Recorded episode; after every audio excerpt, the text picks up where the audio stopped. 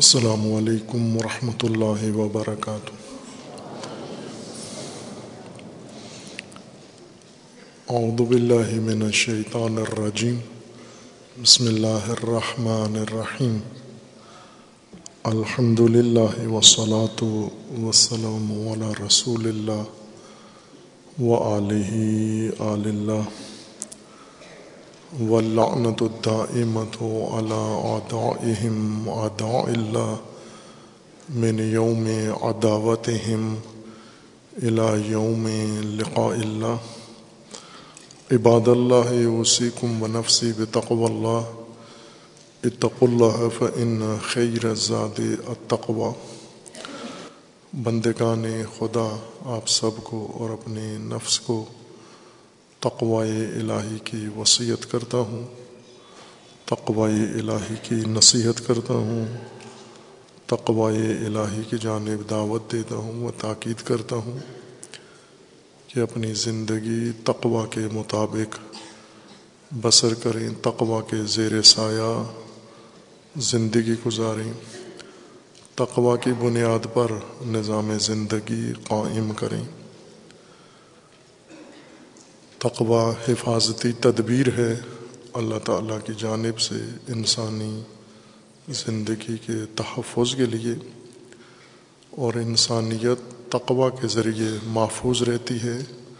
تقوا کے بغیر انسانیت حیوانیت میں تبدیل ہو جاتی ہے اور درندگی میں تبدیل ہو جاتی ہے۔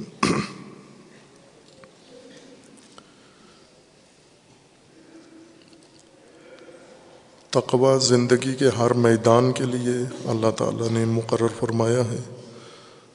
ہر شعبے کے لیے تدبیر رکھی ہے، تحفظ کے لیے۔ اس شعبے کی زندگی اور اس شعبے کے اندر گزرنے والی زندگی محفوظ رہے۔ اور اگر کسی ایک شعبہ زندگی میں انسانی حیات عدم تحفظ کا شکار ہو اس کا اثر باقی زندگی پر بھی پڑتا ہے۔ زندگی کے اہم ترین شعبوں میں سے بہت بنیادی شعبوں میں سے جس پر باقی عمارت زندگی کی قائم ہوتی ہے اور جس کے ذریعے سے زندگی کی عمارت بنائی جاتی ہے، وہ معیشت ہے انسان کی۔ اور معیشت کے اندر تقوا بنیاد ہے جو باقی ساری زندگی پر اثر انداز ہوتا ہے۔ اگر معیشت محفوظ نہ ہو یا معیشتی زندگی محفوظ نہ ہو، باقی زندگی خود ہی غیر محفوظ ہو جاتی ہے۔ تعلیمات دین میں یہ بات مسلمات میں سے ہے، مشہورات میں سے ہے کہ لقمہ حرام انسان کے اندر جو تباہی مچاتا ہے وہ باقی کوئی اور چیز اثر نہیں کرتی۔ یعنی اتنا نقصان نطفہ حرام کا نہیں ہوتا جتنا لقمہ حرام کا اثر ہوتا ہے۔ اب لقمہ حرام ایک کنائی تعبیر ہے کہ اگر معیشتی نظام محفوظ نہیں ہے یا معیشتی زندگی محفوظ نہیں ہے تقوا نہیں ہے اس کے اندر تو یہ بنیاد بنتی ہے انسان کی باقی ساری زندگی عدم تحفظ کا شکار ہو جاتی ہے۔ قرآن کریم نے معیشتی نظام بھی انسان کو تعلیم دیا ہے، ہدایت کا حصہ ہے۔ اور معیشتی نظام کے لیے نظم بھی ذکر کیا ہے اور اس نظم و نظام کے تحفظ کے لیے مخصوص تقوا معیشت کا، اقتصاد کا ذکر فرمایا ہے۔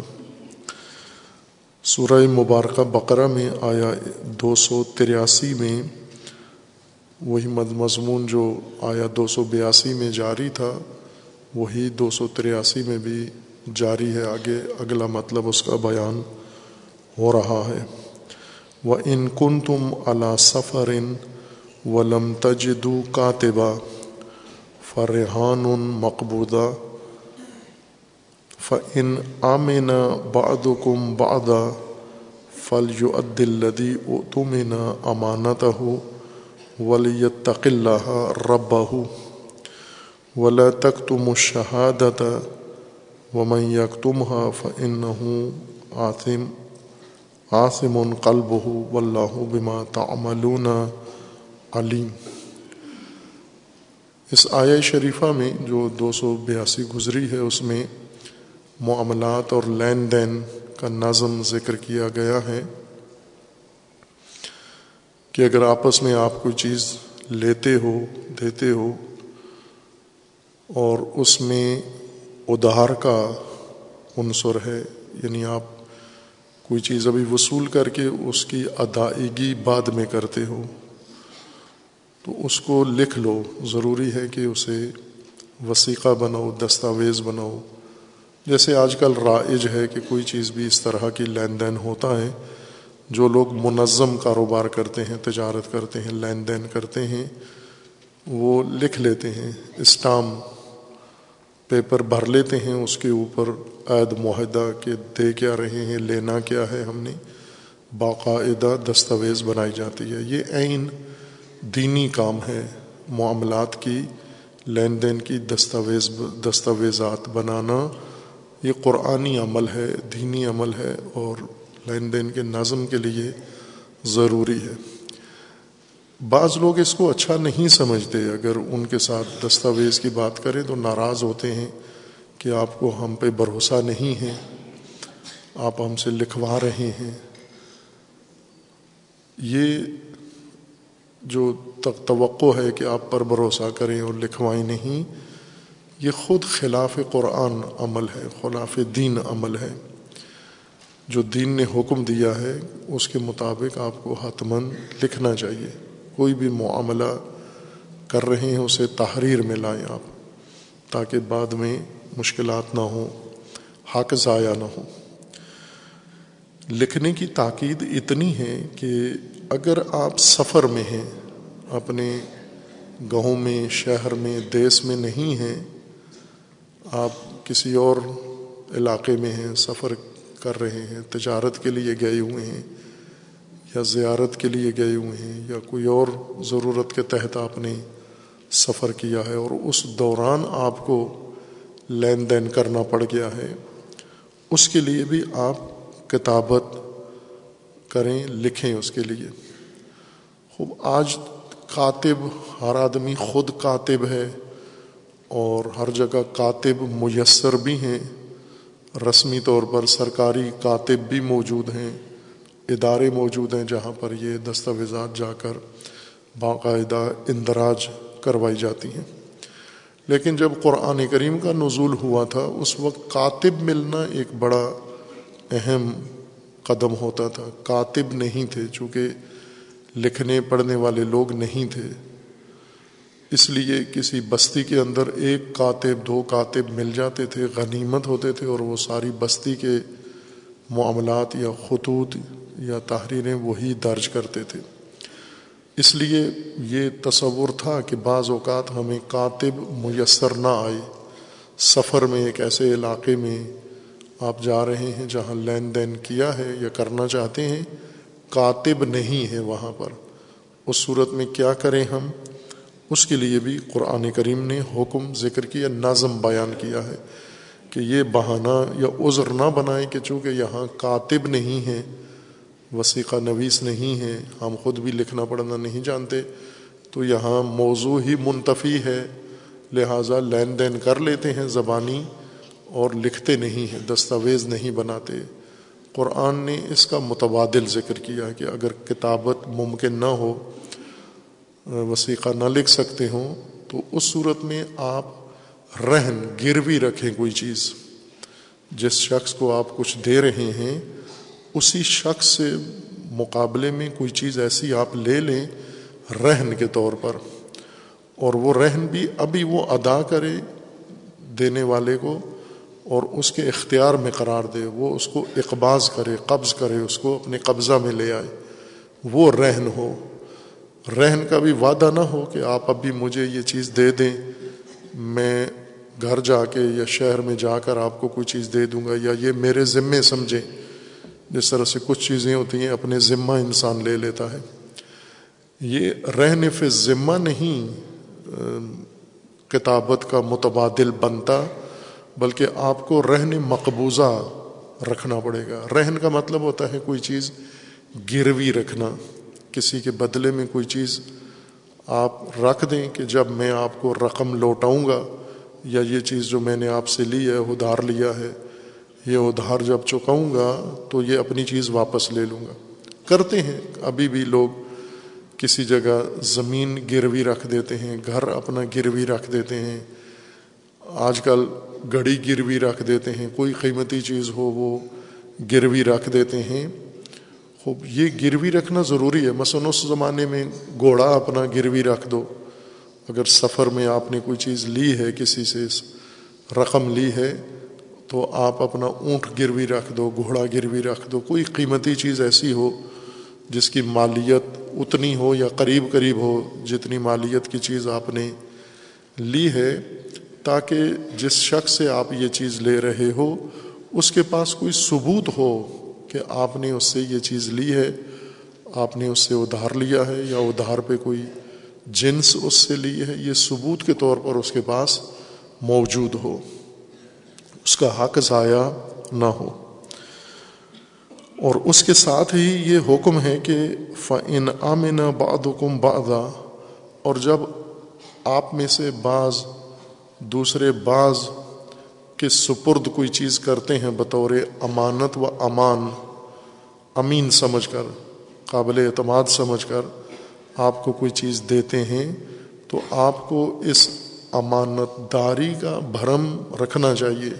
خیانت نہ کرو۔ نیت آپ کی خراب نہ ہو جائے۔ شیطان آپ کی نیت میں نہ آ جائے کہ اس نے تو دے دیا، میں نے لے لیا۔ کہیں دستاویز بھی نہیں بنائی، کوئی ثبوت بھی نہیں ہے یا ثبوت ہے بھی، تو میں نہیں دیتا۔ جیسے آج کل اس کو لوگ چالاکی کہتے ہیں کہ رو دھو کے کسی کے سامنے آنسو بہا کے کوئی چیز لے لینا، لے کے پھر ڈھیٹ بن جانا، پھر دوبارہ اس کو واپس نہ کرنا۔ قرآن کا فرمانا ہے کہ ایسے نہ کرو۔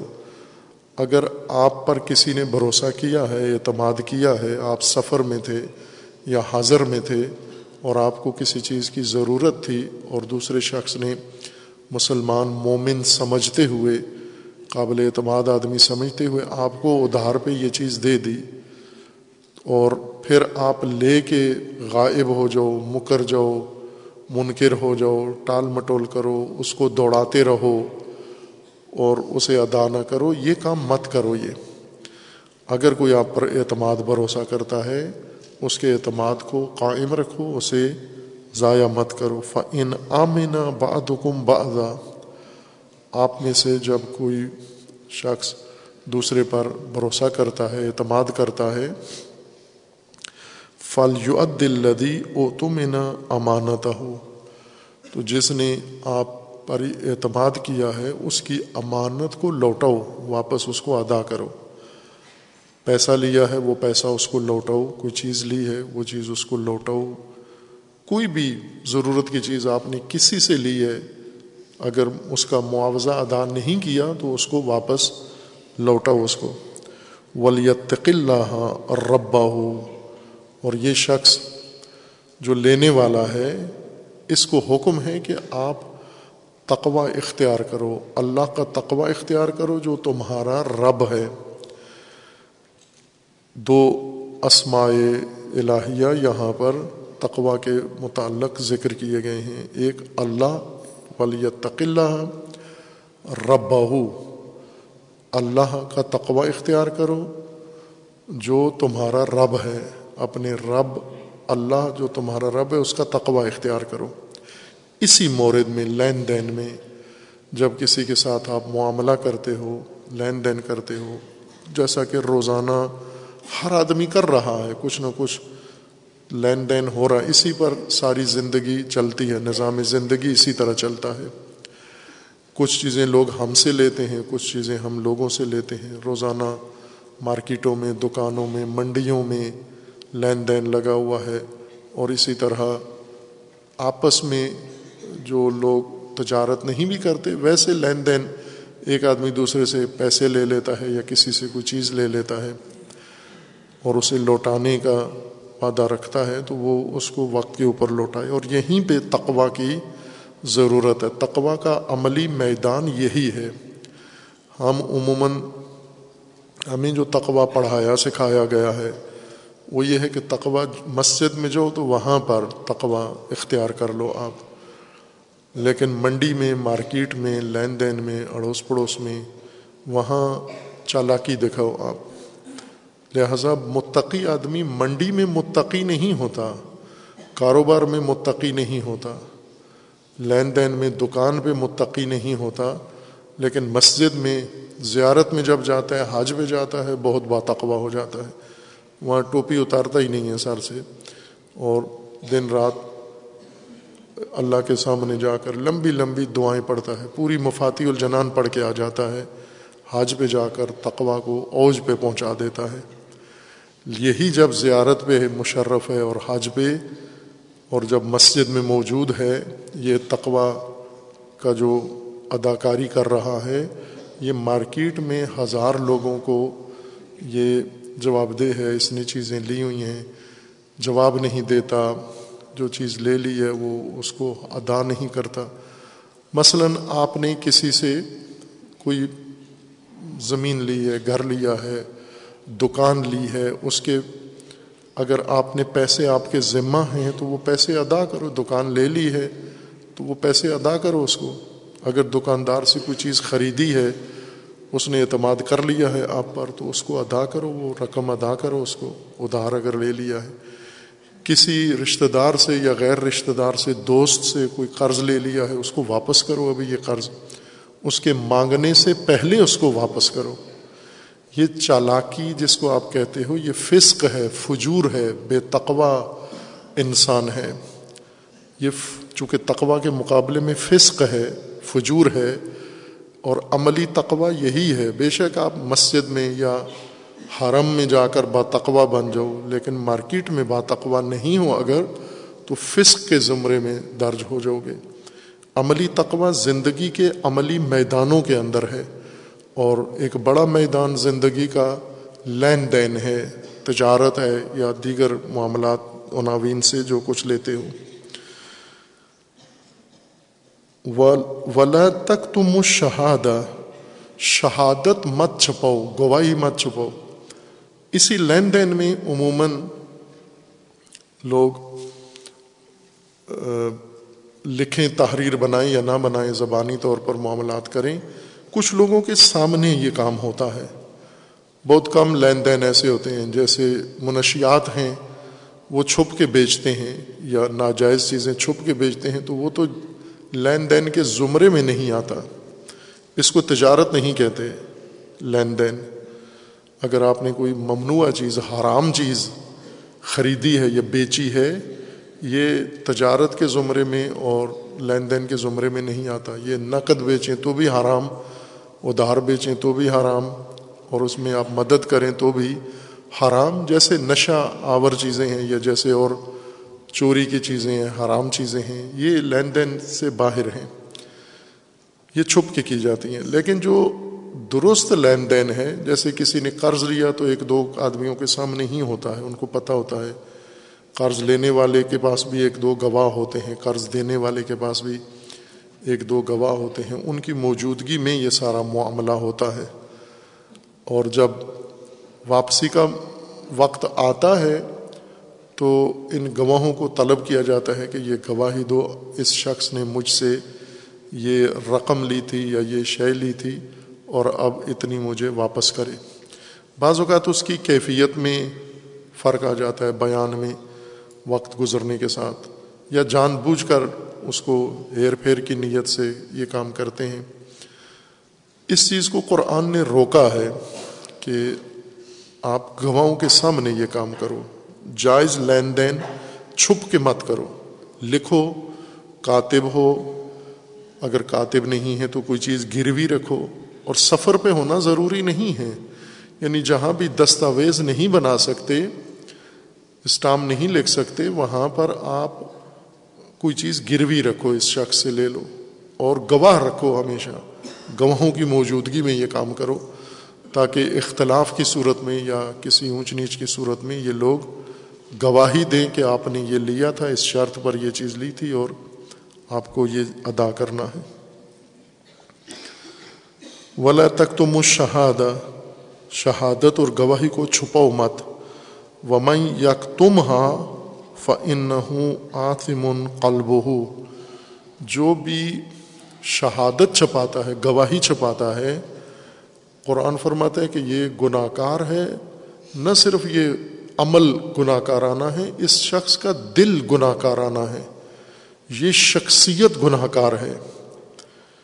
اس شخصیت کی روح گناہ کار ہے، اس کا نفس گناہ کار ہے۔ بعض اوقات گناہ عمل ہوتا ہے، بعض اوقات گناہ انسان کی شخصیت کا حصہ ہوتا ہے۔ جیسے یہ طلاب کو بتایا ہے کہ بے نظمی بعض اوقات انسان کی شخصیت میں نہیں ہوتی، عمل میں ہوتی ہے۔ عمل میں انسان سے کوئی اونچ نیچ ہو جاتی ہے۔ شخصیت منظم ہے۔ جرم بس اوقات انسان کی شخصیت میں نہیں ہوتا، عمل میں جرم ہوتا ہے۔ کوئی وقت ایسا آ گیا انسان بہک گیا اور اس نے کوئی جرم کر ڈالا ہے۔ لیکن شخصیت مجرم نہیں ہے۔ بعض اوقات یہ بے نظمی، یہ جرم، یہ انسان کی شخصیت کا حصہ بن جاتا ہے، جز بن جاتا ہے۔ اسی طرح گناہ انسان کی شخصیت کا حصہ بن جاتا ہے۔ جس کی شخصیت گناہ، جس کی شخصیت میں گناہ ہے، جز بن جائے، اس کی علامت یہ ہے کہ یہ شہادت چھپاتا ہے، گواہی چھپاتا ہے۔ نہیں دیتا گواہی۔ جیسا کہ ہے، آج کل یہ عمل ہوتا ہے کہ اگر کوئی آپ کا دوست ہے اور آپ کو اس کے خلاف گواہی دینا پڑ جاتی ہے، چھپا لیتے ہیں، مجھے یاد نہیں ہے۔ میں اس وقت متوجہ نہیں تھا۔ مجھے یاد نہیں ہے۔ اس طرح کہہ کے گواہی چھپا دیتے ہیں۔ چونکہ میری گواہی سے میرے دوست کو نقصان ہوگا، چھپا لیتے ہیں۔ یہ مجرم ہے، یہ شخص جو گواہی چھپاتا ہے۔ اور شخصیت اس کی مجرم ہے۔ یہ مجرمانہ شخصیت کا مالک ہے۔ انسان گناہ کار انسان کا عمل گناہ ہو، وہ معاف ہو جاتا ہے۔ لیکن جب شخصیت میں گناہ شخصیت کا حصہ بن جائے، اس کے لیے بہت سخت توبہ کی ضرورت ہے، جو امیر المومنین علیہ السلاۃ وسلام نے بیان فرمائی ہے، جس میں انسان اپنی شخصیت کا پورا جسم کا پورا گوشت پگھلائے۔ صرف ہڈیاں رہ جائیں اور چمڑی رہ جائے، توبہ کی ایک یہ درجہ ہے۔ یہ ان لوگوں کے لیے ہے کہ فسق و فجور و گناہ جن کی شخصیت کا حصہ بن جاتا ہے، اس کے لیے سخت توبہ ہے۔ عموماً ہم دیکھتے ہیں اپنے مذہب والا اگر اپنا ہم مسلک، شخص ہے، اس کا دوسرے مسلک والے کے ساتھ کچھ لین دین کا جھگڑا ہے، تو ہم اگر گواہی دیں تو اپنے مسلک کا بندہ پھنستا ہے، تو چھپا لیتے ہیں۔ جی مجھے یاد نہیں ہے، میں اس وقت تھا نہیں۔ میں مصروف کسی اور کام میں، اس وقت فون کال آ گئی تھی جب آپ لوگ لین دین کر رہے تھے۔ خوب اس طرح کی ٹال مٹول کر کے گواہی چھپا دیتے ہیں ہم۔ اپنے تئیں دوسرے کو، اپنے دوست کو، اپنے ہم مذہب کو، ہم قبیلہ اور اپنی قومی بھائی کو فائدہ پہنچا رہے ہیں۔ یہ بدترین فائدہ ہے جو اپنے بھائی کو پہنچا رہے ہو۔ اپنی جہنم کی قیمت پر، اپنے آپ کو مجرم بنا کر، شخصیت مجرمانہ بنا کر اپنے بھائی کو آپ فائدہ پہنچا رہے ہو۔ یہ کام مت کرو۔ و میں یک تم فن آتم قلب جو شہادت چھپائے گا، گواہی چھپائے گا، اس کا دل مجرم ہوگا، اس کا دل مجرمانہ ہوگا۔ و اللہ بما تعملون علیم جو کچھ تم کرتے ہو اللہ کو اس کا علم ہے۔ آپ لوگوں کو دھوکہ دے کے، قسمیں کھا کے، ہیر پھیر کر کے، فریب دے کے ورغلا سکتے ہو کہ مجھے نہیں پتہ تھا، لیکن اللہ کو تو معلوم ہے کہ آپ کو پتہ تھا۔ آپ موقع کے گواہ تھے۔ آپ کے سامنے یہ سب لین دین ہوا۔ اب جب پوچھتے ہیں کہ بھائی، اس نے مجھ سے یہ چیز لی تھی، اس ریٹ پہ لی تھی، کہتے ہیں مجھے یاد نہیں ہے۔ یاد ہے اس کو۔ لیکن چونکہ یہ مجرم ہے اس وجہ سے یہ اظہار کرتا ہے، مجھے یاد نہیں ہے۔ شہادت جہاں دینا ہو، وہاں پر دیں شہادت۔ آپ اس بات کی پرواہ کیے بغیر کہ میری شہادت سے، گواہی سے سچی گواہی دیں، جھوٹی نہ دیں۔ سچی گواہی دیں، اس سے فائدہ کس کو ہوتا ہے، نقصان کس کو ہوتا ہے، یہ مت دیکھیں۔ آپ اپنا فریضہ ادا کریں جو گواہی ہے۔ خوب، یہ آیات کا مجموعہ تقوا کے متعلق ہے، لیکن تقوا اقتصادی، معیشتی، تجارتی اور لین دین کے میدان میں یہ تقوا قرآن کریم نے ذکر کیا ہے، جو عملی زندگی کا ایک اہم بنیادی شعبہ ہے۔ وہ تقوا جو ہم نے پڑھا پڑھایا ہے، علماء اخلاق نے وہ تقوا ہم اختیار کر لیتے ہیں، سارا حرام خوری کر کے، جھوٹ بول کے، ملاوٹ کر کے بعد میں لباس تقوا پہن لیتے ہیں، ردائے تقوا اوڑھ لیتے ہیں اور بڑے محترم حاجی صاحب، آغا صاحب، شاہ صاحب، چودھری صاحب بن جاتے ہیں۔ سب جرم کر کے جو قرآن جن کو کہہ رہا ہے، وہ نہیں ہے تقوا وہ دھوکھا ہے، فریب فریب ہے۔ اپنے آپ کو دھوکھا دینا ہے۔ یا مثلا مسجد میں آ کے، زیارت میں جا کے، حج پہ جا کے تقوا والا اداکاری کرنا تقوا والی وہ نہیں ہے تقوا عملی زندگی میں تقوا ہے، معاملات میں تقوا ہے، لین دین میں تقوا ہے۔ جس کا حق آپ کے پاس ہے، وہ حق ادا کرو، یہ تقوا ہے۔ آپ دوسرے سے اپنا حق لو، یہ نہیں ہے آپ کا فریضہ۔ یہ اس کا فریضہ ہے کہ وہ آپ کا حق آپ کو لوٹائے۔ آپ کے ذمے اگر کسی کا حق ہے، اس کو یقین کی حد تک واپس کرو۔ یعنی اتنا دو اس کو کہ آپ کو یقین ہو جائے کہ میرے ذمہ جو اس کا آخری پیسہ تھا، پائی تھی، وہ میں نے ادا کر دیا ہے، بلکہ تھوڑا سا اضافی ادا کر دو۔ اگر کسی کے ذمہ سو روپیہ ہے تو آپ ایک سو ایک روپیہ ادا کر دو تاکہ آپ کو یقین کامل ہو جائے، حق الیقین ہو جائے کہ اس کا جتنا حق میرے ذمہ تھا، وہ سارا میں نے ادا کر دیا ہے۔ یہ عملی تقوی ہے جو قرآن کریم ہمیں حکم دے رہا ہے۔ اتق اللہ، تقوی اختیار کرو۔ ولی اللہ ربہ اور یہ شخص امانت دار، یہ اللہ اپنے رب کا تقوی اختیار کرے اور جو امانتیں اس کے پاس ہیں وہ امانتیں انہیں لوٹا دے۔ اللہ تعالی ہم سب کو تقوی قرآنی، تقوی الہی، تقوی دینی اختیار کرنے کی توفیق عطا فرمائے انشاءاللہ۔ اعوذ باللہ من الشیطان الرجیم۔ بسم اللہ الرحمن الرحیم۔ انا اعطیناک الکوثر فصل لربک وانحر۔ انا شانیک هو الابتر۔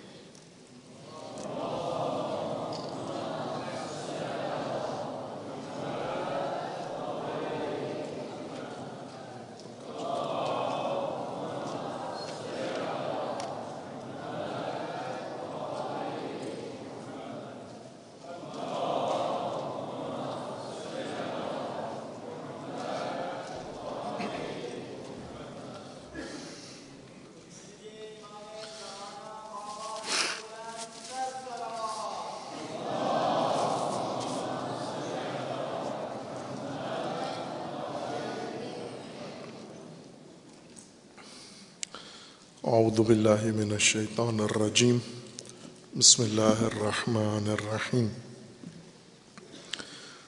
الحمد للہ وسلاۃ وسلام علی رسول اللہ و علیہ آل سیما علی امیر المؤمنین علی ابن ابی طالب علیہ السلاۃ وسلام و فاطمۃ زہرا سیدت نساء العالمین والحسن والحسین سید شباب اہل الجنہ و سبت الرحمہ و علی ابن الحسین و محمد ابن علی و جعفر ابن محمد و موسیٰ ابن جعفر و علی ابن موسیٰ و محمد ابن علی و علی ابن محمد و الحسن ابن علی و الحجت ابن الحسن القائم المنتظر المہدی حجج اللہ علی عباد و امنا فی بلاد و لعن علی آدائہم اجمعین من الآن الى قیام یوم الدین عباد اللہ اوسی کم و نفسی بتقو اللہ اتق اللہ فن خیر زاد التقوی۔ بندگان خدا، آپ سب کو اور اپنے نفس کو تقوائے الہی کی وصیت کرتا ہوں تقوائے الہی کی نصیحت کرتا ہوں، تقوی الہی کی جانب دعوت دیتا ہوں، و تاکید کرتا ہوں کہ اپنی زندگی تقوا کے مطابق بسر کریں۔ تقوا کے زیر سایہ زندگی گزاریں تقوا کی بنیاد پر نظام زندگی قائم کریں۔ تقوا تدبیر ہے، حفاظتی اللہ کی جانب سے انسان کی انسانی زندگی، شرف انسانی، کرامت انسانی، مقام انسانی کو تحفظ دینے کے لیے۔ عملی تقوی امیر المومنین علیہ السلاۃ وسلام کی حیات طیبہ ہے اور سیرت طیبہ اور حکمت عالیہ ہے۔ حکمت علویہ در حقیقت عملی تقوی کی تصویر ہے اور تفسیر ہے۔ حکمت ایک سو آٹھ میں امیر المومنین علیہ السلاۃ وسلام نے فرمایا ہے کہ انسان کے وجود میں ایک عضو ہے، عجیب جس کا نام دل ہے، جس کے اندر بہت ساری حکمتیں بھی ہیں اور حکمتوں کے متضاد کیفیات بھی اس عضو کے اندر موجود ہیں۔ ان کیفیات کا ذکر فرماتے ہوئے امیر المومنین فرماتے ہیں کہ وہ ان عدت الفاقت و شغل البلا اگر انسان کے اوپر فاقہ طاری ہو جائے، فاقہ انسان کو جکڑ لے بس اوقات انسان کی زندگی میں ناداری آ جاتی ہے۔ انسان کی زندگی میں ایسی حالت کیفیت آ جاتی ہے۔ مختلف وجوہات سے کبھی اپنی کوتاہیوں سے، سستیوں سے، کبھی دوسروں کی طرف سے، کبھی گردش زمانہ کی طرف سے، بیماریوں کی وجہ سے، حوادث و حادثات کی وجہ سے انسان کی زندگی میں یہ اونچ نیچ رہتی ہے۔ کبھی خوشحال ہوتا ہے، وسائل زندگی فراوان ہوتے ہیں، بھرپور ہوتے ہیں، ضرورت سے زیادہ ہوتے ہیں اور کبھی انسان بنیادی ضرورتوں سے بھی محروم ہو جاتا ہے۔ فاقہ یعنی جب انسان کے پاس کھانے کے لیے کچھ بھی نہ ہو، خصوصاً خوراک انسان کے پاس نہ ہو، یہ فاقہ کی زندگی ہے۔ اور اگر انسان کو فاقہ جکڑ لے، عزت ہو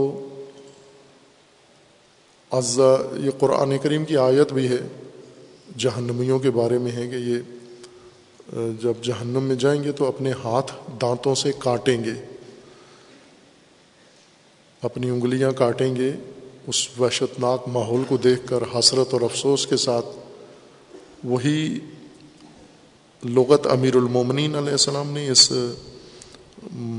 حکمت میں بیان فرمائی ہے کہ انسان پر طاری ہونے والی کیفیات اور انسان کے دل پر اثر ڈالنے والی کیفیات میں سے ایک فاقہ ہے۔ رہتا ہے ہر انسان کو کم و بیش۔ اگر ہر انسان کو نہ ہو تو دوسری نسل میں جا کر حتمن یہ تجربہ سب کو ہوتا ہے۔ گردش ایام رہتے ہیں۔ آج جو بہت امیر لوگ ہیں، یہ ایک دن فاقہ زدہ تھے۔ فاقوں کا شکار تھے۔ آج اللہ نے ان کو نواز دیا ہے۔ اور آج جو فاقہ زدہ ہیں، یہ کسی زمانے میں بہت امیر لوگ تھے۔ ان کے پاس ریل پیل تھی، دولت کی دوسرے استفادہ کرتے تھے۔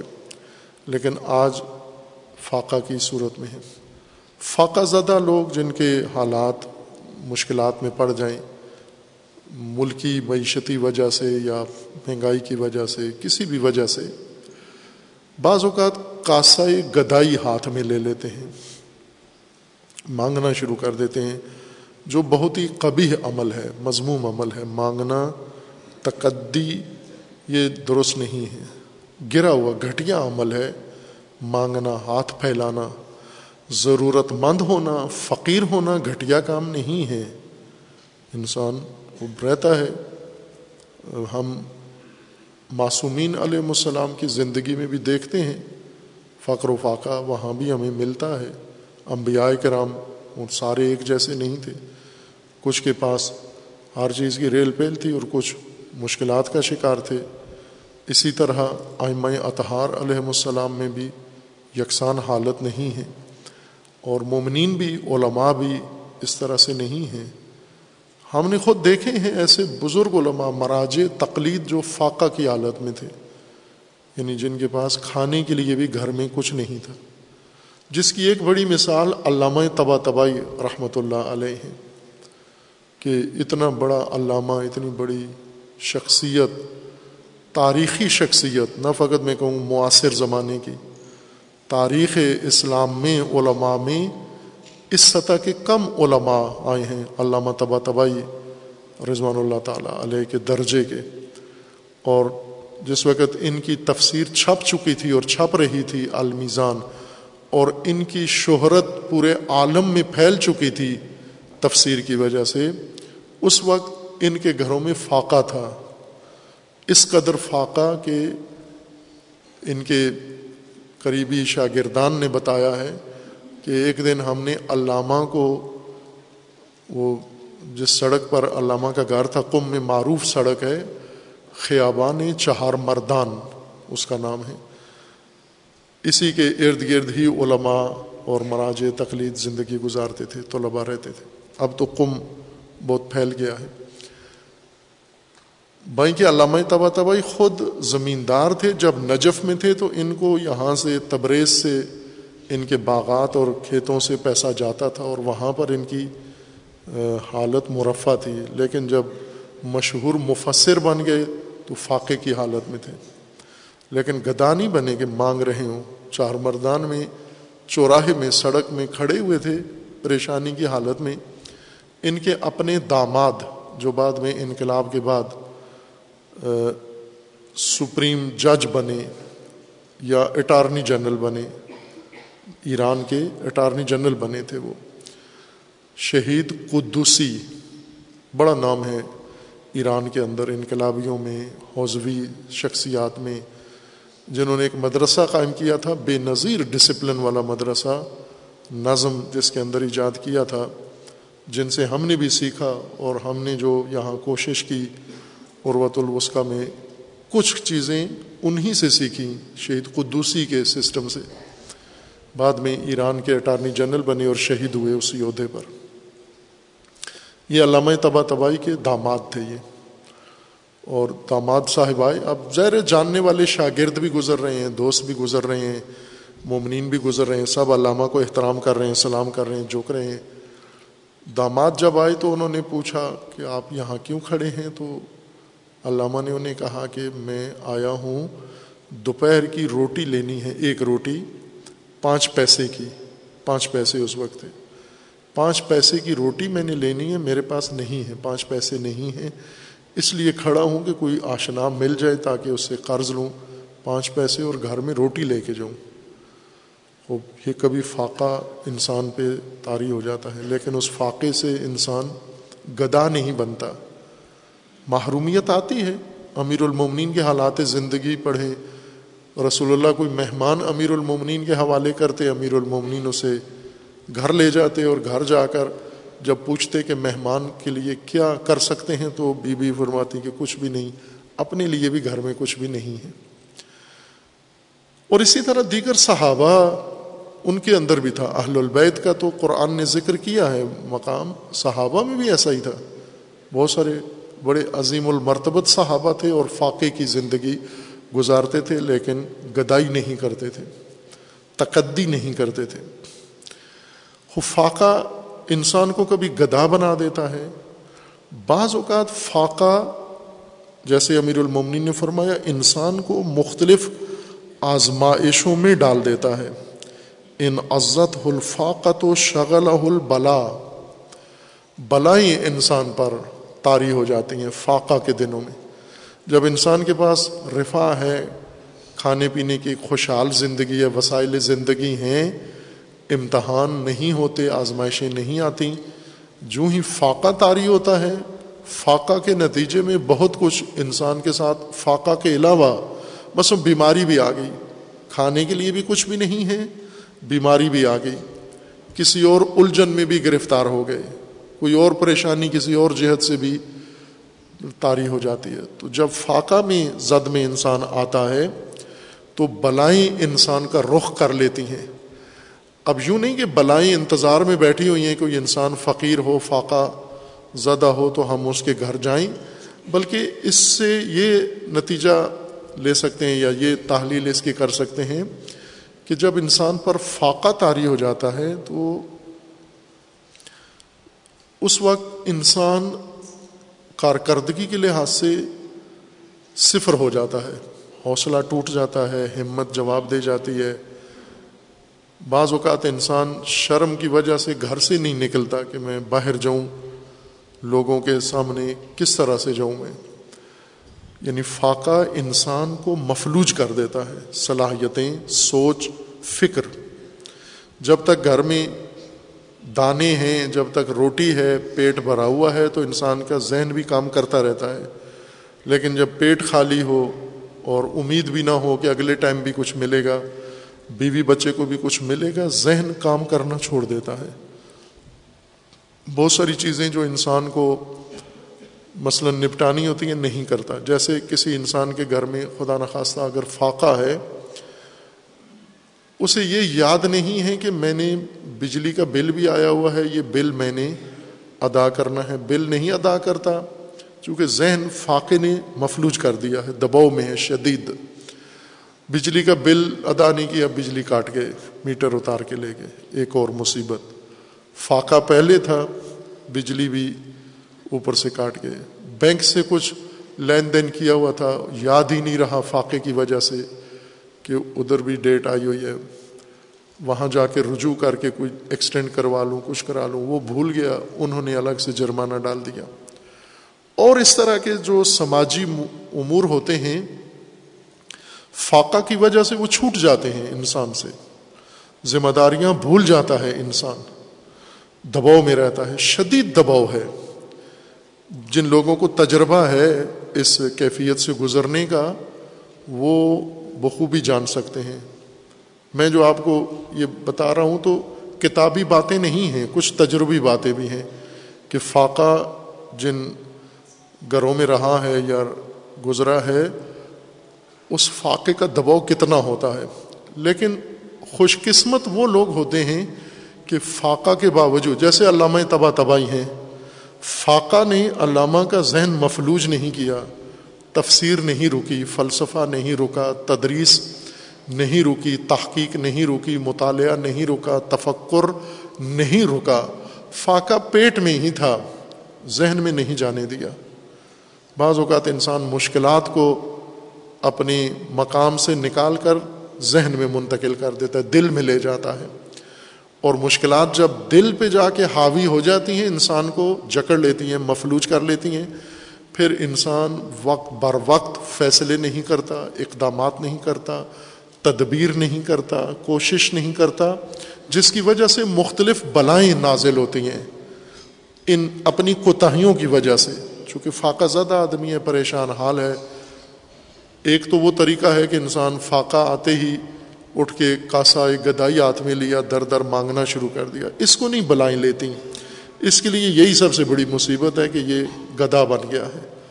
لیکن جو عفیف ہے، فاقہ ہے باعفت ہے، اپنی حاجت کسی کو بتاتا نہیں ہے اور خود دباؤ کی وجہ سے بیٹھ جاتا ہے، مفلوج ہو جاتا ہے، بلائیں اس کا گہرا کر لیتی ہیں اور اس کی مشکلات دن بدن بڑھنا شروع ہو جاتی ہیں۔ خوب، یہ بہت اہم ہے، یہ حکمت کون بتائے گا؟ کہ زندگی کے ان مختلف حالات میں آپ نے کیسے زندگی گزارنی ہے؟ یہی امیر المومنین کے پاس ہے، یہ حکمت۔ فاقہ کے دنوں میں کیسے رہو؟ نعمتیں جب فراوان ہو جائیں کیسے رہو؟ تندرست ہو تو کیسی زندگی گزارو؟ فقیر ہو جاتے ہو تو کیسی زندگی گزارو؟ مریض ہو جاتے ہو، کیسی زندگی گزارو؟ ہمارا کلچر ہمیں یہ تربیت تعلیم نہیں دیتا کہ فقر و فاقہ میں کیسے رہو، اپنی خودی کو محفوظ رکھو اور اپنی صلاحیتوں کو نہ مرنے دو۔ فاقہ اور فقر صلاحیتیں مار دیتا ہے انسان کے اندر۔ جس طرح سے کہ کثرت نعمت بھی انسان کی صلاحیتیں مار دیتی ہیں، اگر انسان اس میں اپنے آپ کو کھو بیٹھے، گم کر بیٹھے۔ وہی جملہ امیر المومنین کا خطبہ نہج البلاغا سے کہ امیر المومنین اللہ تعالیٰ سے دعا مانگتے ہیں کہ کہ خدایا مجھے ایسا نہ بنا کہ جو نعمتیں آنے کی وجہ سے بدمست ہو جائے۔ اور جو محرومیت کی وجہ سے بدبخت ہو جائے، ان ان کی طرح مجھے نہ بنانا۔ نعمتیں ہوں تو بھی میں اپنے آپ کو نہ بھولوں، اپنے رب کو۔ اور نعمتیں نہ ہوں، محروم ہوں، تو بھی اپنے آپ کو بھی نہ بھولوں اور اپنے رب کو بھی فراموش نہ کروں۔ اور امیر المومنین پر یہ دونوں کیفیتیں گزری ہیں۔ شدید ترین دور ناگواری کے بھی گزرے ہیں اور امارت و حکومت و خلافت کا بھی دور دیکھا ہے اور دونوں میں امیر المومنین کی شخصیت میں اور کارکردگی میں ذرا برابر فرق نہیں آیا۔ ان عزت الفاقت و شغل بلا بلا اس آزمائش کو کہتے ہیں جس میں انسان کے اندر چھپی ہوئی کوئی چیز سامنے آ جائے۔ بلا اس ناگواری کو کہتے ہیں۔ البتہ ناگواری بلا کے لغوی معنی میں ماخوذ نہیں ہے، عملاً ایسے ہوتا ہے کہ بیشتر جو آزمائشیں ہوتی ہیں، تل تلخ ہوتی ہیں، ناگوار ہوتی ہیں، ورنہ بلا کی ابتلا میں خوشگواری بھی ابتلا ہے۔ یعنی بلا دونوں چیزوں کو کہتے ہیں۔ اردو میں بلا آفت کو کہتے ہیں، مصیبت کو کہتے ہیں، ناگواری کو کہتے ہیں۔ بدعا بھی دیتے ہیں۔ جب پوچھتے بھی ہیں کہ تجھ پر کوئی بلا تاری ہو گئی ہے تو خود ایک بلا ہے، فلاں تو بہت بڑی بلا ہے یہ۔ یعنی ایک بہت بڑی مصیبت ہے یہ فلاں آدمی۔ یہ اردو میں بلا اس معنی میں ہے۔ عربی میں بلا آزمائش ہے۔ ایسی آزمائش جو چھپی ہوئی حقیقت کو کھول کے واضح کر دے۔ اس ابتلا کو بلا کہتے ہیں۔ وہ کوئی چیز انسان کے اوپر تاری ہو، جس میں انسان کی چھپی ہوئی چیزیں کھل کے سامنے آ جائیں۔ یہ خوشگواری میں بھی ہوتا ہے۔ جیسے انسان کو خوشی ہوئی، بیٹا ہوا، اولاد ہوئی، خوشی نصیب ہوئی، یہ بلا ہے۔ اس سے بھی چھپی ہوئی چیزیں کھل کے سامنے آ جاتی ہیں۔ کتنے لوگ ایسے ہیں جنہیں بیٹی پیدا ہوتی ہے تو منہ بنا لیتے ہیں، بیٹا کیوں نہیں ہوا؟ ناگواری کی کیفیت ظاہر کرتے ہیں۔ تو یہ بلا ہے، یہ خوشی۔ پیسہ آ گیا۔ پیسہ آنے سے اس کے اندر چھپی ہوئی کمینگی ظاہر ہو گئی ہے۔ وہ جو ویسے اس نے اپنا بھرم بنایا ہوا تھا، وہ پیسہ آنے سے کھل کے سامنے آ گیا۔ اسی طرح اقتدار، بلا ہے۔ اقتدار جب ملتا ہے، امیر المومنین فرماتے ہیں، گھٹیا آدمی، کمینے آدمی کو جب قیادت اور اقتدار ملتا ہے، وہ بہت رزل بن جاتا ہے۔ بہت ہی گھٹیا انسان بن جاتا ہے۔ لیکن جب نجیب انسان کو اقتدار ملتا ہے، وہ مزید نجیب تر ہو جاتا ہے۔ اس کی بھی حقیقت وہ جو اندر اس کے شخصیت ہے، اعلیٰ شخصیت، وہ کھل کے نکھر کے سامنے آتی ہے ان آزمائشوں کے اندر۔ آزمائشیں چھپی ہوئی حقیقت کو کھولنے والی چیزوں کو کہتے ہیں، عربی میں اس کو بلا کہتے ہیں۔ ابتلا، قرآن کریم کے اندر مختلف آیات کے اندر اللہ تعالیٰ نے اس کا ذکر فرمایا ہے۔ اس حکمت میں بھی ہے کہ فاقہ ابتلا ہے۔ اس ابتلا میں انسان کی چھپی ہوئی بہت ساری چیزیں سامنے آ جاتی ہیں۔ بلاؤم یعنی فاقہ سے انسان ابتلا میں مبتلا ہو جاتا ہے، آزمائش آ جاتی ہے، آزمائش چھپی ہوئی چیزوں کو سامنے لے آتی ہیں، چھپی ہوئی کمزوریاں، چھپی ہوئی خوبیاں، چھپی ہوئی بیماریاں، دل کی کیفیات، یہ آزمائشوں میں کھل کے سامنے آ جاتی ہیں۔ اور یہ بھی دل کی ایک کیفیت ہے۔ آسان طریقہ یہ ہوتا ہے کہ انسان دل دل کا اتنا مضبوط انسان ہو کہ پریشانیاں اپنے ذہن پر سوار نہ ہونے دے۔ کتنے پریشان لوگ ہوتے ہیں جو پریشانی میں بہترین مطالعہ، دقت کے ساتھ، توجہ کے ساتھ کر رہے ہوتے ہیں۔ اور کچھ مجھ جیسے ہوتے ہیں، چھوٹی سی پریشانی آ جائے، پھر کچھ بھی نہیں کر سکتے۔ بالکل ختم۔ جب تک پریشانی ختم نہیں ہوتی، کوئی اور کام کرنے کے قابل نہیں ہوتے۔ یہ کمزوری ہے ذہن کی۔ بہت سارے لوگ ہیں، شدید ترین پریشانیاں ان کے اوپر لاگو ہوتی ہیں، لیکن وہ اپنا معمول کا کام جاری رکھتے ہیں۔ جو بھی کام ہے، اگر کوئی دفتری کام ہے، تحقیقی کام ہے، مطالعاتی کام ہے، کوئی مدیریتی کام ہے، وہ اپنی معمول کے مطابق کرتے ہیں۔ میں پہلے مثالیں بھی دیں، بلکہ کل ایک مومن، وہ ساری مثالیں مجھے کہہ رہے تھے کہ آپ نے یہ یہ بتایا ہے اور ہم نے ان کو عمل میں کیا ہے۔ آج سے شاید بیس سال پہلے کراچی میں ایک درس میں میں نے انہیں درس میں ایک مثال دی تھی تو وہ کل بتا رہے تھے کہ اسی مثال نے میری زندگی بدل دی۔ اور وہ یہ تھی کہ ہمارے استاد تھے رحمۃ اللہ علیہ کم مقدسہ میں ہمیں پڑھاتے تھے۔ تو ایک دن وہ دس منٹ تقریباً تاخیر سے آئے، بہت پابند تھے وقت کے۔ سیکنڈ میں بھی تاخیر نہیں ہوتی تھی، ایک سیکنڈ بھی کبھی کسی نے نوٹ نہیں کیا کہ انہوں نے تاخیر کی ہو۔ اتنے پابند تھے، ایک دن دس منٹ لیٹ ہو گئے درس میں، اور آتے ہی پہلے معذرت کی اس تاخیر کی میں معذرت چاہتا ہوں، اور کہا کہ اس معذرت، اس تاخیر کا سبب میں نہیں ہوں، بلکہ ایک حادثہ ہو گیا ہے۔ وہ یہ کہ میری جوان سال بیٹی وفات پا گئی تھی۔ اس کا جنازہ یہ درس پڑھاتے تھے آٹھ بجے ہمیں۔ تو انہوں نے کہا، میں نے اس کا جنازہ سات بجے رکھا ہوا تھا اور وہ لوگ جن کے اختیار میں تھا جنازہ لانے والے اور یہ انہوں نے تاخیر کر دی، جس وجہ سے میں نے سات بجے بیٹی کا جنازہ کر کے دفن کر کے آٹھ بجے مجھے درس پہ آنا تھا، درس پڑھانا تھا آ کر، لیکن ان لوگوں نے تھوڑی سی تاخیر کر دی جس وجہ سے میں دس منٹ لیٹ ہو گیا، میں معذرت چاہتا ہوں اس بابت۔ خوب آپ توجہ کریں، جوان سال بیٹی یہاں تو چالیس دن تک ماں باپ اٹھتے ہی نہیں ہیں، سوگ کے مسلح سے نہیں اٹھتے ہیں اگر ان کے گھر میں کوئی حادثہ ہو جائے، معمولی سا۔ اگر مثلا استاد کسی اور جگہ پڑھا رہا ہے اور اس کے رشتہ دار گلگت بلتستان میں کسی کے کان میں درد ہو گیا، استاد یہاں چھٹی کر دیتا ہے کہ میری ساس کے کان میں درد ہے، دانت میں درد ہے، لہٰذا مجھے چھٹی چاہیے ایک ہفتے کی۔ یہ میں نے انہیں سنایا تھا کہ استاد اس طرح کے تھے۔ ایک اور استاد تھے۔ وہ بزرگوار، ان کا یہ کہنا تھا کہ انہوں نے درس پڑھایا ہمیں، درس پڑھا کے پھر کہا۔ ان کا صبح سویرے درس ہوتا تھا سات بجے۔ جو ہی سورج نکلتا تھا، فوراً وہ درس پڑھانا شروع کرتے تھے۔ پھر ایک گھنٹہ درس پڑھا کے، درس پڑھا کے پھر کہنے لگے کہ آج میری والدہ کی وفات ہو گئی ہے۔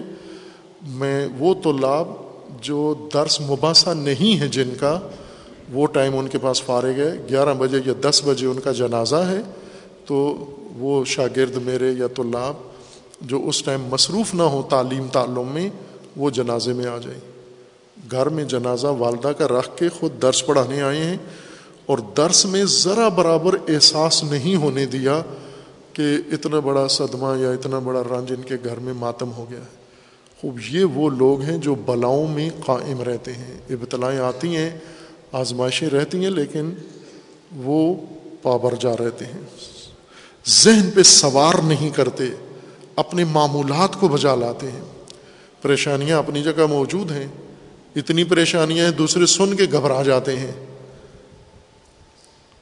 واقع وہ کیفیت جو مجھے یاد ہے، وہ لمحات دونوں استادوں کے درس کے خصوصاً جنہوں نے کہا تھا میری والدہ کا جنازہ گھر پڑا ہوا ہے اور وہ میں نے دفنانا ہے نو بجے یا دس بجے تھوڑی دیر کے بعد اور آپ تو لابھ وہ لوگ آئیں جن کا درس اور باس نہیں ہے۔ خوب، یہ ہمارے ساتھ بھی ہوتا ہے، روزمرہ ہوتا ہے۔ ابھی طالب علم ہیں، ذرا سا ناخن میں کوئی چیز چپ گئی، کوئی چیز ہو گیا، بس فوراً دو تین طالب علم مل کے اس کو سہارا دیتے ہیں، چلاتے ہیں۔ اٹھا کے لے جاتے ہیں اس کو۔ کیا ہوا ہے؟ اس کے ناخن میں ذرا سا چوٹ آ گئی ہے۔ خوب۔ یہ کیا بنیں گے؟ یہ فقر و فاقہ و بلائیں کیا حشر کریں گی ان کا؟ جن کو یہ معمولی سی چیزیں نقصان۔ میں ایک طالب علم قم میں گواہ ہوں اس کا، وہ اتنی شدید بیماری میں مبتلا ناممکن جس سے چلنا، لیکن وہ دیواریں پکڑ پکڑ کے درس میں جا رہا ہے۔ پاکستان کے ایک شہید ہو گئے ہیں وہ بزرگوار سید ضیاء الدین رضوی رحمۃ اللہ علیہ۔ انہوں نے دیکھا، اس کو کہا، کیا کیا ہوا ہے؟ تو اس نے کہا، مجھے اتنی شدید تکلیف ہے۔ تو انہوں نے کہا، میں پکڑ کے لے جاتا ہوں۔ کہا، نہیں، آپ جائیں، میں، یہ تو میں آفتے سے یہ کیفیت ہے میری۔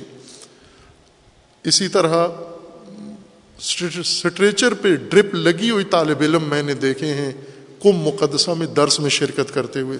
ہاسپٹل سے، ہاسپٹل میں ڈرپ لگی ہوئی ہے۔ شدید بیمار ہیں، لیکن درس نہیں چھوڑ رہے۔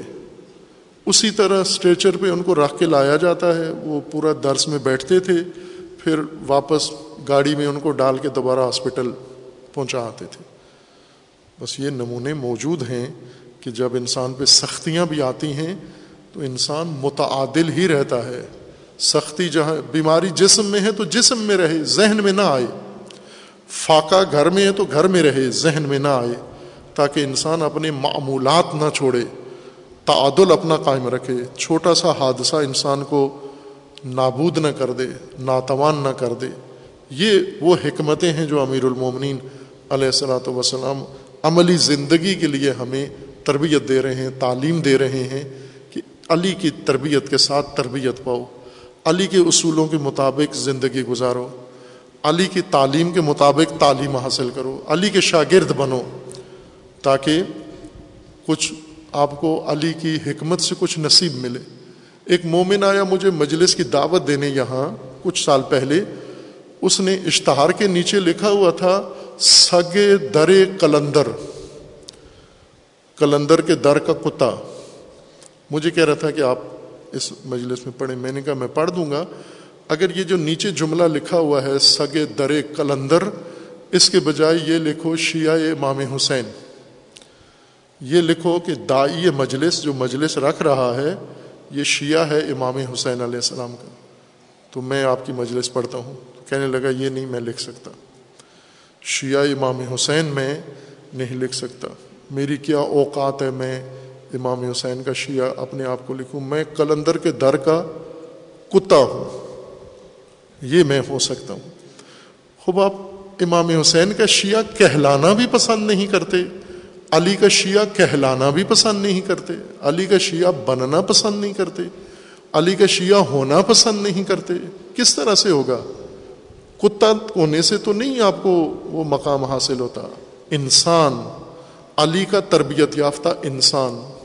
علی کے مکتب کا پروردہ طالب علم، علی کے حکمت کا تعلیم دیدہ انسان، یہ بننا ہے آپ کو۔ وہ ناگواریوں میں بھی قائم رہتا ہے، پہاڑ کی طرح قائم رہتا ہے۔ اس کو طوفان نہیں ہلا سکتے، ساری دنیا کے مصائب اس کے اوپر ٹوٹ پڑے، وہ اپنی جگہ قائم رہتا ہے، اپنا راستہ ادا کرتا ہے، جاری رکھتا ہے۔ دنیا جو کہتی ہے، کرتی ہے، کرتی رہے۔